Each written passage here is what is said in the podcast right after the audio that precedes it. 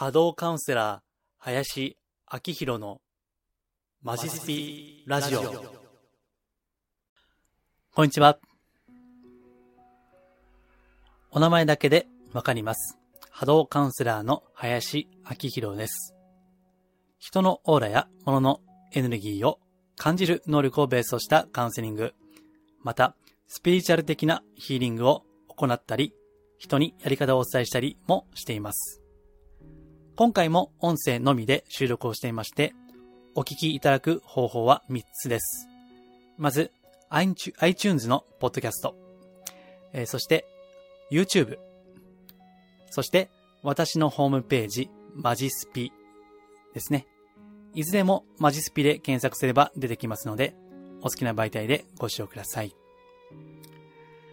えーちょうどですね、この収録の前に、ある経営者の方から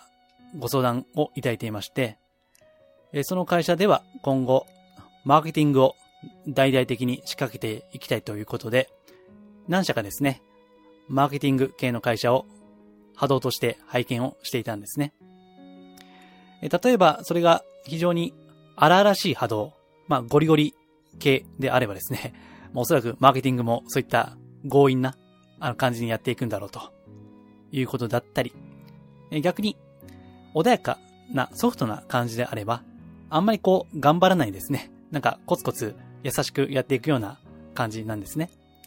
えですから、まあどれが正しいというわけじゃなくて、えその経営者の方がどうしたいかによって何が正解か変わってくるわけですね。えそういったですね、まあ波動を、会社にも波動がありますからね、えビジネス方面ではそういった仕事もしています。えでは、え今回ですね、また物件とか土地とかですね、そういった話をしていきたいと思います。タイトルがですね、引っ越しとか移転でですね、波動の良い物件や土地を選ぶ、まあ、心構えですね。そういった感じで喋っていきたいと思っています。過去のブログにもですね、記事がありまして、これは2020年の6月22日に書いた記事ですが、これ iTunes か、またホームページにリンク貼っておきますので、ご興味があれば覗いてみてください。で、物件の話はもう今日で3回目か4回目だったかと思うんですけども、まあ基本的にですね、物件だけで人生は決まらないが、しかし、どうせ住むなら、できる限り良い物件に住んだ方がいいよね、といった話をしていますね。で、私の中で、あの、平均点60点以上の物件というのがありまして、これが全体の2、3割ぐらいなんですね。逆に平均点未満のものが、まあ逆に言えば7割か8割ぐらいあって、うんまあそこはね、なかなか難しいところなんですね。まあとはいえ、別に平均点以下に住もうが、それで全てが終わるわけではないっていうのは、前回も、前々回もお伝えしていたかと思うんですけども、まあどうせ住むならやっぱりいい物件を選びたいということでね、え今日はその心構えですね、えそれを述べていきたいんですけども、うん、あの別に80点とか90点の物件って滅多にないので、60点あればいいんですよ。えー前回も確か脱線で言いましたが、えー皇居の近くの物件はね、すごい良かったですね。まあ、ここで前見た、家賃がね、100万ぐらいするんですけど、えーここの波動は、まあ、80点か85点ぐらいかな。うん、すごいいいですね。まあもう皇居は100点ですけどね。うん、やっぱいいんですよ、あそこね。波動が。うん。えただまあ、一般の、私たち一般庶民はですね、まあ60点であれば十分だと思うんですね。で、えー60点のこの特徴というのは、まあこれも感覚的なものではあるんですけども、例えば、居心地に嫌な印象を感じないということですね。まあこれはね、本当に感覚なんで、えーその物件を内覧したり見学するときは、本当に感覚を研ぎ澄ませないとね、いけないんですね。えあと、えー厳密に言えばですね、えーお昼の時間と夜の時間とではまた印象が変わりますからね。本当は明るい時間だけじゃなくて、暗い時間にも見学内覧をした方がいいのかなというふうに思っています。まあ、物件というのは一期一会なんで、やっぱりその時の瞬間の自分自身の波長ですね。まあ、波動がとっても大事かなというふうに思ってるんですね。うん。えー、例えばですね、前に物件のご相談があったんですけどね、ちょっとエピソードとして申し上げておきます。えー、その方は、あの、自立をしたいということで、まあ、ずっと親元で暮らしていたんだけども、えー、経済的にもちゃんと自立をしたいということで、えー、いくつか物件を見たんですね。確かね、3つか4つ見て、まあ、仮に A、B、C だとすると、A という物件は、まあ、普通だと。うん。まあ、普通っていうのは、あの、イコール私の中ではいい方だと思ってるんですね。普通だったら十分ですというふうにいつも伝えています。えそして B の物件は、まあ、結構重たい波動でして、点数でいけば30点なんで、よっぽどのことがない限り、住まない方がいいかなと感じた物件です。えー、そしてもう一つが45点。まあ、悪くはないんですけど、まあ、できればやめた方がいいんじゃないかなという物件ですね。えー、ですから A、B、C と、えー、60点と、えー、B が30点、えー、そして C が45点と、だいたいこの3つがあるとしますね。で、それで、まあ、当然、まあ、私は波動を見るのが仕事ですから、まあ、もし、あの、まあ、これはね、えー、物件だけ見てますけども、あの、総合的に見ないといけないんですね。あの、現実的なものと含めて。えー、例えばね、えー、前回も言ったかと思うんですけども、まあ、いくら波動がいいからといって、駅まで徒歩30分じゃね、ちょっとしんどいじゃないですか。ね。あと、なんか、スーパーとかコンビニが全くないとか、えー、そういったこともあるので、トータル的に本当は決めた方がいいんですが、ただ、まあ、物件は一番近い、ずっと住む場所ですからね。えー、物件の波動が、まあ、平均以上で、かつ、え、周りの、こう、コンビニとかスーパーとかですね。まあ、便利さがあるかどうかですね。え、それをトータル的に見ればいいんじゃないかなというふうに思ってるわけですが、さあ、そのお伝えをしたときにですね、え、結果的に、え、その方はですね、うん、30点の、さっきの3つの中で一番点数の低い物件を選んだわけですね。で、これね、えー、後で報告をいただいたときに、ちょっと、え、マジ？ってね、びっくりしちゃったんですよね。本当にね、せっかく、うん、時間とお金を使っていただいて、物件を拝見しているにもかかわらずですね、まあ一番やめた方がいいという物件を選んでしまったということですね。えちなみに、そのご相談された方は、その前にですね、何度かカウンセリングのご依頼をいただいているので、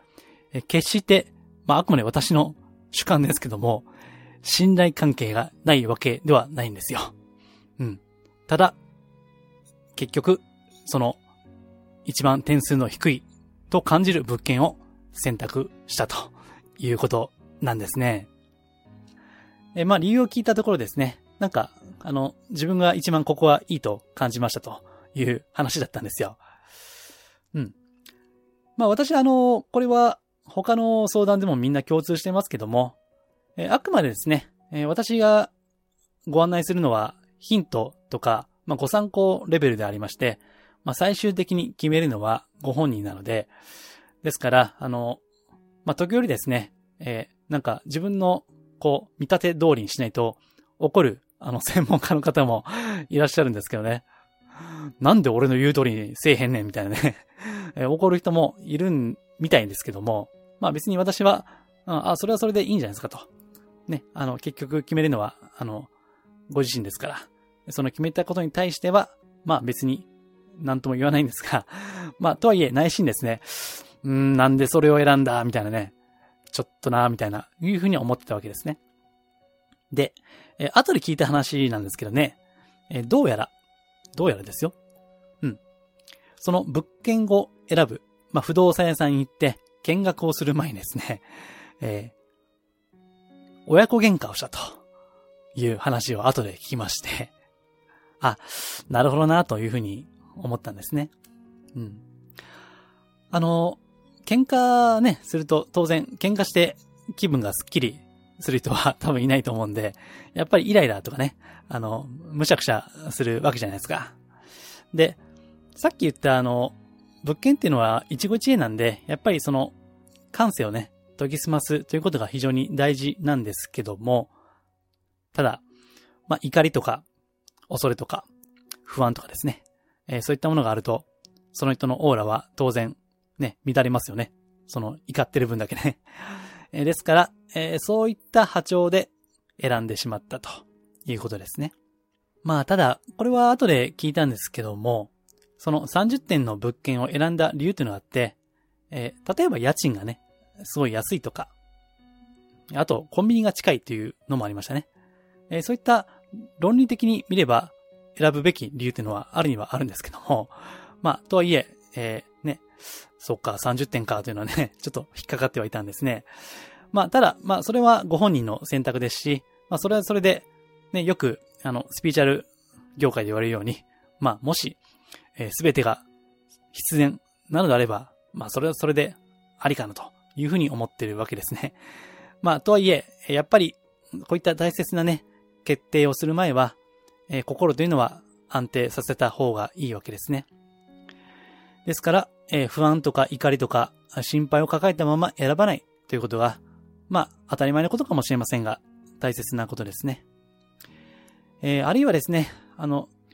不動産屋さんの中にはですね、結構口がお上手な方がいらっしゃって、えー、まあ私もね、あの、身内が不動産屋さんを営んでいたんで、まあちょっとは知ってるつもりなんですけどね。うん。だいぶね、あの、営業トークのお上手な方もいらっしゃって、で、ただ、そのトークに、まあ、惑わされないということですね。えー、ちゃんと、あの、物件をですね、えー、感性で本当にいいかどうか研ぎ澄ませて選ぶと、えー、言ったことが大事ですね。ですから、あのー、これをね、えー、前回前々回言ったと思うんですけども、あの、よく、ん、まあ、風水とかね、えー、方位とか、まあ、私はあんまり、こう、ガチガチに気にする必要はないということなんですけども、